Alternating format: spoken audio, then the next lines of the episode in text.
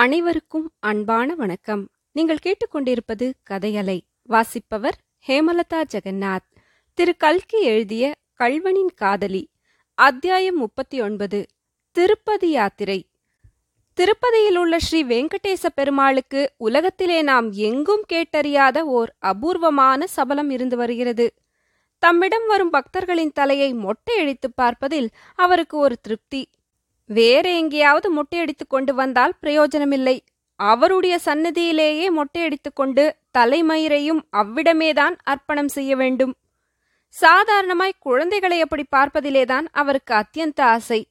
ஆனால் சில சமயம் மீசை முளைத்த தலை நரைத்த பெரியவர்களும் கூட அங்கே போனதும் கடவுளுக்கு நாம் குழந்தைகள்தானே என்ற எண்ணத்திலே தலையை மொட்டையடித்துக் கொண்டு விடுகிறார்கள். சாமியாவது பூதமாவது அப்படி ஒரு சாமி இருந்தால் அவர்தான் என்னை வணங்கட்டுமே? நான் ஏன் அவரை வணங்க வேண்டும்? என்று பேசும் பகுத்தறிவு பெரியவர்கள் கூட திருப்பதிக்கு போனதும் பகுத்தறிவெல்லாம் பறந்து போக தலையை மழுங்க சிரைத்து கொண்டு விடுகிறார்கள். கூந்தல் வளரும் தைலங்கள் தடவி அருமையாக வளர்த்த அழகபாரத்தை எத்தனையோ ஸ்திரீகள் அங்கே பறிகொடுத்து விட்டு வருகிறார்கள். அந்த வருஷம் கல்யாணியின் தகப்பனார் திருச்சிற்றம்பலம் பிள்ளைக்கும் குடும்பத்துடனே திருப்பதி போய் வர வேண்டுமென்ற விருப்பம் ஏற்பட்டது. தலை மொட்டையடிப்பதற்கு அவருடைய இளையதாரத்தின் குழந்தைகள் ஏராளமாய் இருந்தார்கள். வேங்கடேச பெருமாளுக்கு குடும்பத்திலே வேண்டுதலும் இருந்தது. கல்யாணி அவ்வளவு பெரிய சொத்துக்காரியாயிருக்கும்போது செலவுக்கு பணத்துக்குத்தான் என்ன குறைவு?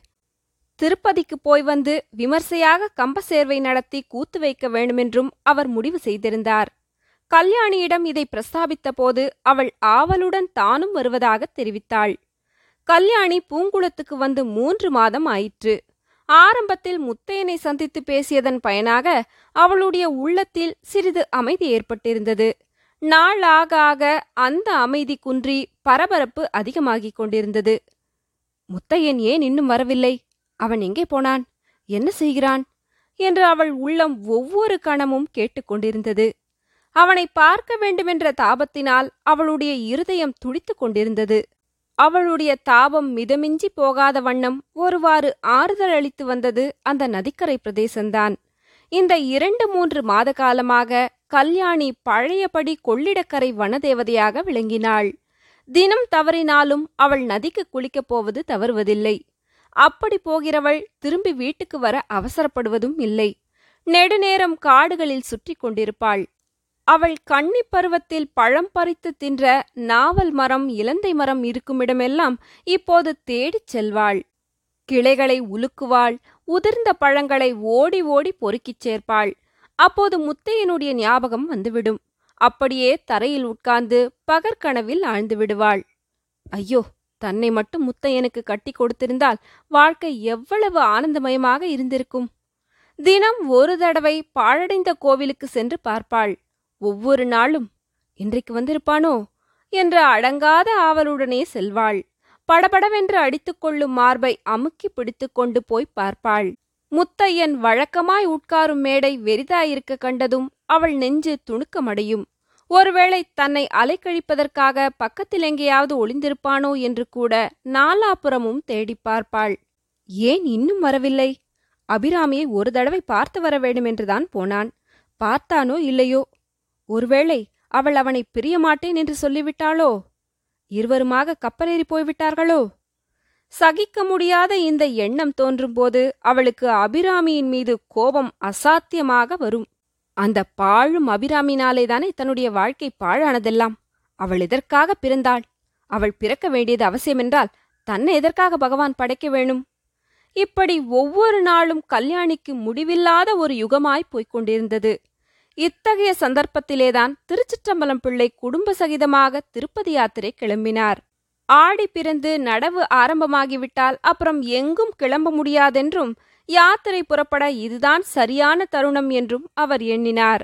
நாளுக்கு நாள் உள்ள கிளர்ச்சி அதிகமாகிக் கொண்டிருந்த கல்யாணிக்கு தான் பூங்குளத்திலேயே இன்னும் இருந்தால் பைத்தியமே பிடித்துவிடும் போல் தோன்றிற்று. யாத்திரை கிளம்பிச் சென்றால் பல இடங்களை பார்ப்பதில் சிறிது மனத்தை செலுத்தலாம் அல்லவா? ஒருவேளை போகும் இடங்களில் ஏதாவது முத்தையனை பற்றிய செய்தி காதில் விழுந்தாலும் விழலாமல்லவா இந்த எண்ணத்துடனேதான் கல்யாணியும் திருப்பதிக்கு கிளம்ப சித்தமானாள். குறிப்பிட்ட நல்ல நாளில் திருச்சிற்றம்பலம் பிள்ளையின் குடும்பம் திருப்பதிக்கு பிரயாணமாயிற்று. அத்தியாயம் நாற்பது. ராயவரம் ஜங்ஷன். சாதாரணமாகவே ஒரு ரயில்வே ஜங்ஷனைப் போல் கலகலப்பான இடம் கிடையாது என்று சொல்லலாம். அதிலும் ராயவரம் ஜங்ஷனை பற்றி சொல்ல வேண்டியதில்லை. அங்கே நாலு முக்கியமான இடங்களுக்கு போகும் ரயில் பாதைகள் வந்து சேர்கின்றன. ஆகவே பகல் இரவு இருபத்தி நான்கு மணி நேரமும் ஸ்டேஷன் கலகலவென்றுதான் இருக்கும். ஆஹா அங்கே எத்தனை விதமான வாசனைகள் தான் கலந்து வருகின்றன. தாழம்பூ ரோஜாப்பூ வெட்டிவேர் மறிக்கொழுந்து வாசனை மசால் வடை காரா பூந்தி வாசனை சாம்பார் சாதம் தயிர் சாதம் வாசனை ரொட்டி பன் பிஸ்கோத்து வாசனை புகையிலை வாசனை சுருட்டு புகை வாசனை அழுகிய ஆரஞ்சு தோல் வாழைப்பழைத்தோல் வாசனை மனுஷர்கள் மேலிருந்து வரும் சென்ட்டு ஜவ்வாது வேப்பெண்ணெய் வாசனை கங்கையிலே மூழ்கிய பின் ராமேஸ்வரத்தில்தான் குளிப்பது என்ற திட சங்கல்பத்துடன் வரும் வாசனை. அம்மம்மா அந்த வாசனைகளையெல்லாம் தனித்தனியாக பிரித்து எடுத்து எண்ணினால் குறைந்தது முப்பதினாயிரம் வாசனை இராதா? அப்புறம் எத்தனை தினசான மனிதர்களை நாம் அங்கே பார்க்கிறோம்? பட்டிக்காட்டு குடியானவர்கள் பட்டணத்து நாகரீக புருஷர்கள் உச்சிக்குடுமி மனிதர்கள் கிராப்பு தலைக்காரர்கள் குல்லா அணிந்தவர்கள் தொப்பி தரித்தவர்கள் பட்டை நாமங்கள் சந்தன பொட்டுகள் முறுக்கு மீசைகள் முகஷவரங்கள் நீண்ட தாடிகள். ஸ்திரீகளிலேதான் எத்தனை வீதம்?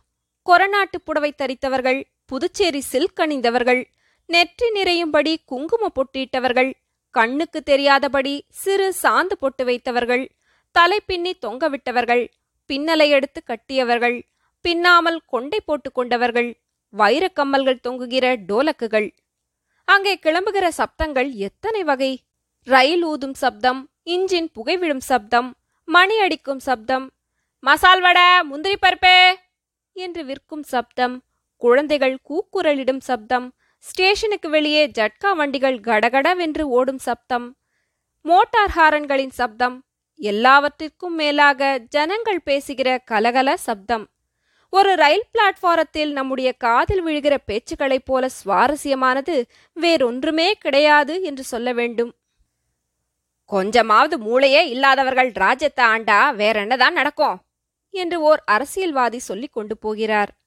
ஐயர்வாள் என்ன தீட்சை வளர்க்குறாப்புல இருக்கு? ஆத்துல எத்தனை மாதம்? என்று கேட்டார் ஒரு கர்நாடக பேரொழி. அம்மா எனக்கு ஒரு ரயில் வண்டி வாங்கி கொடு. என்று மூக்கால் அழுகிறது ஒரு சின்ன குழந்தை. அது வாங்கி கொடுக்கச் சொல்லுவது பொம்மை ரயிலைத்தான் நிஜ ரயிலே அல்ல. ஏன் சார் இன்றைக்கு பேப்பரில் என்ன ஒரு இழமும் இல்லையே? என்று சொல்லிக் கொண்டு போகிறார் ஒரு பத்திரிகை பிரியர். அடே ராமு பரீட்சையில கோட் அடிச்சிட்டியாமே இப்படி கொடு கைய! என்று ஒரு வாலிபன் இன்னொரு வாலிபனுடைய கையை பிடித்து குலுக்குகிறான். ராயவரம் ஜங்ஷன் இப்படி கலகலப்பாக இருந்து கொண்டிருந்தது. சென்னைக்கு போகும் ராமேஸ்வரம் எக்ஸ்பிரஸ் வண்டி வருகிற நேரம் நெருங்கிவிட்டபடியால் ஜனங்கள் பெட்டி படுக்கைகளுடனும் மூட்டை முடிச்சுகளுடனும் குழந்தை குட்டிகளுடனும் கூட்டம் கூட்டமாக வந்து பிளாட்பாரத்தில் சேர்ந்து கொண்டிருந்தார்கள். இப்படி வந்தவர்களில் திருச்சிற்றம்பலம் பிள்ளையையும் அவரது குடும்பத்தாரையும் நாம் பார்க்கிறோம். மேற்பாலத்துக்கு போகும் படிக்கட்டின் அடியில் விழுந்திருந்த நிழலில் ஒரு பெட்டியின் மேல் உட்கார்ந்திருந்தாள் கல்யாணி. அத்தை அவள் பக்கத்தில் நின்றாள். திருச்சிற்றம்பலம் பிள்ளையும் அவருடைய மனைவியும் குழந்தைகள் அங்குமிங்கும் ஓடாமல் தடுத்து நிறுத்தும் பெரும் முயற்சியில் ஈடுபட்டிருந்தார்கள். வண்டிக்காரர்கள் இரண்டு பேர் கையில் தார்குச்சியுடன் பயபக்தியுடன் சற்று தூரத்தில் நின்றார்கள். அந்த பிளாட்பாரத்தில் அவ்வளவு ஸ்திரீகளுக்குள்ளும் கல்யாணிதான் அழகும் வசீகரமும் பொருந்தி விளங்கினாள். அவ்வழியே போன ஸ்திரீகள் அவளை பொறாமை பொங்கிய கண்களுடன் பார்த்து கொண்டு போனார்கள். புருஷர்கள் எங்கேயோ பார்க்கிற பாவனையுடன் அவளை பார்த்து கொண்டு சென்றார்கள். பட்டு உருமாலையும் ஜவ்வாது பொட்டும் தரித்த ஓர் இளைஞன் அவ்வழியாக குறுக்கே நெடுக்கே ஐந்தாறு தடவை போய்விட்டான். முதலில் இரண்டொரு நிமிஷம் கல்யாணி பிளாட்ஃபாரத்தின் நாலாபுறமும் பார்த்து பார்த்து ஆச்சரியப்பட்டு கொண்டிருந்தாள். அப்புறம் பட்டென்று அவள் முகத்தில் ஒரு மாறுதல் உண்டாயிற்று. கவனத்துடன் எதையோ கேட்பவள் போன்ற பாவனை தோன்றிற்று. ஐந்து நிமிஷத்திற்குள் அவளுடைய முகத்தில் ஆயிர விதமான பாவங்கள் காணப்பட்டு மறைந்தன. வியப்பு கோபம் ஆவல் ஆத்திரம் சந்தேகம் பரபரப்பு இவ்வளவு பாவங்களும் மாறி மாறி தோன்றின. அவளுக்கு கொஞ்ச தூரத்தில் சிலர் கும்பலாக நின்று பேசிக் கொண்டிருந்தது அவளுடைய காதில் விழுந்ததுதான் இதற்கு காரணமாகும். கூட்டத்தில் ஒருவர் சொல்கிறார் அதை ஏன் கேட்கிறீர்கள்? சென்னை பட்டணமெல்லாம் ஒரே கொல்லென்று போயிருக்கு. அடாடா அந்த திருடனுடைய சாமர்த்தியத்தை சொல்லுகிறார்கள் சொல்லுகிறார்கள் அப்படியே சொல்லுகிறார்கள். கூட்டத்தில் இன்னொருவர் ஏன் சார் அது எப்படி பெரிய கூட்டத்துல அத்தனை போலீஸ்காரனுக்கும் டிமிக்கி கொடுத்து விட்டு அவன் தப்பித்துக் கொண்டான்? நம்ப முடியாத அதிசயமா இருக்கிறதே. முதல் மனிதர் பாருங்கள் ஸ்டேஜ் மேல இருந்து அப்படியே அலாக்கா ஒரு தாவு தாவினானா? நாடகம் பார்க்க வந்திருந்தவர்கள் தலை மேலேயே நடந்து ரெண்டு எட்டுல போய்விட்டானா? இன்னும் பெரிய வேடிக்கை என்ன தெரியுமா? அவனை அரசு செய்ய வந்திருந்த போலீஸ் டெபுட்டி கமிஷனரின் மோட்டார் வண்டி வாசலிலே நின்று கொண்டிருந்ததான் அந்த வண்டியைத்தான் அவன் விட்டு கொண்டு போய்விட்டானாம். வேறொருவர் அவன் எங்கதான் போயிருப்பான் என்று ஏதாவது தெரிந்ததோ? எங்க போயிருப்பான்? பழையபடி கொள்ளிடக்கரைக்கு தான் வந்து சேர்ந்திருப்பான். நாணர்காட்டுல புகுந்து விட்டா அப்புறம் யாரால கண்டுபிடிக்க முடியும்? ஆயிரம் போலீஸ்காரர்கள் தான் வரட்டுமே. ஆமா நாணர்காட்டுல புகுந்து விட்டா சாப்பாட்டுக்கு என்ன வழி? அது தெரியாதா உங்களுக்கு? கொள்ளிடக்கரையில ஏதோ ஒரு கிராமத்துல அவனுக்கு மெதுவான குரலில் யாரோ ஒரு பெண் பிள்ளை இருக்காளாம் இதற்கு என்ன சார் இவ்வளவு ரகசியம்? முத்தையன் போகிற ஊரெல்லாம் தான் அவனுக்கு ஒரு பொண்டாட்டி இருக்கிறாள் என்று சொல்கிறார்களே. சீச்சி ஏன் இப்படி கண்ணா பின்னாவென்று பேசுகிறீர்கள்? நம்முடைய வழக்கமே இப்படித்தான். ஒன்று என்பதை பத்து என்கிறது. உங்களுக்கெல்லாம் என்ன தெரியும்? பட்டணத்துல பெண் பிள்ளைகள் எல்லாம் ஒரேடியாக அவனுடைய மோகத்துல மூழ்கி கிடந்தார்களாம். அதென்னமோ அவனிடத்தில் ஒரு வசீகரண சக்தி இருப்பதாக சொல்கிறார்கள். நாடக மேடையில் அவன் முகத்தை திறந்து காட்டினானோ இல்லையோ? எத்தனையோ பெண் பிள்ளைகள் மூச்சை போட்டு விழுந்து விட்டார்களாம். பாருங்கள் கடைசி நாள் நாடகத்தன்று கூட அப்படி ஒருத்தி மூச்சை போட்டு விழுந்து விட்டாளாம். அதென்னமோ சுவாமி? இந்த பக்கமெல்லாம் அவனுக்கு அது விஷயத்தில் ரொம்ப நல்ல பெயர். என்னதான் கொள்ளைக்காரனாய் இருந்தாலும் இதுவரையில் ஒரு ஸ்திரீக்காவது அவன் கெடுதல் செய்ததில்லை என்று சொல்கிறார்கள். ஒரு நாளைக்கு அவன் அகப்படப் போகிறான் அப்போது எல்லா பொய் நிஜமும் தெரிந்து போகிறது. கல்யாணி இவ்வளவுதான் கேட்டாள். உடனே ஒரு தீர்மானத்துக்கு வந்தாள்.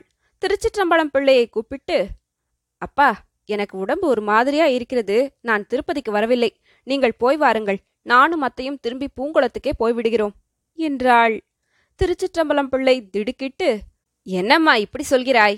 டிக்கெட் கூட வாங்கியாய்விட்டதே என்று கேட்டார். அவர் என்ன சொல்லியும் பிரயோஜனப்படவில்லை. கல்யாணி பிடிவாதமாக திரும்பித்தான் போவேன் என்று சொன்னாள். இதற்குள் ரயில் வந்துவிடவே திருச்சிற்றம்பலம் பிள்ளை வேறு வழி இல்லாமல் சரியம்மா நல்ல வேளையாய் வண்டிக்காரர்களும் இருக்கிறார்கள். திரும்பி ஜாக்கிரதையாய் போய் சேர். வீட்டிலும் ஜாக்கிரதையாய் இரு என்று நூறு தடவை ஜாக்கிரதைப்படுத்திவிட்டு மனைவி மக்களுடன் ரயில் ஏறினார். ஸ்டேஷனை விட்டு ரயில் நகர்ந்ததும் கல்யாணியும் அத்தையும் வெளியே வந்து மாட்டு வண்டியில் ஏறி பூங்குளத்துக்கு பிரயாணமானார்கள். தொடரும்.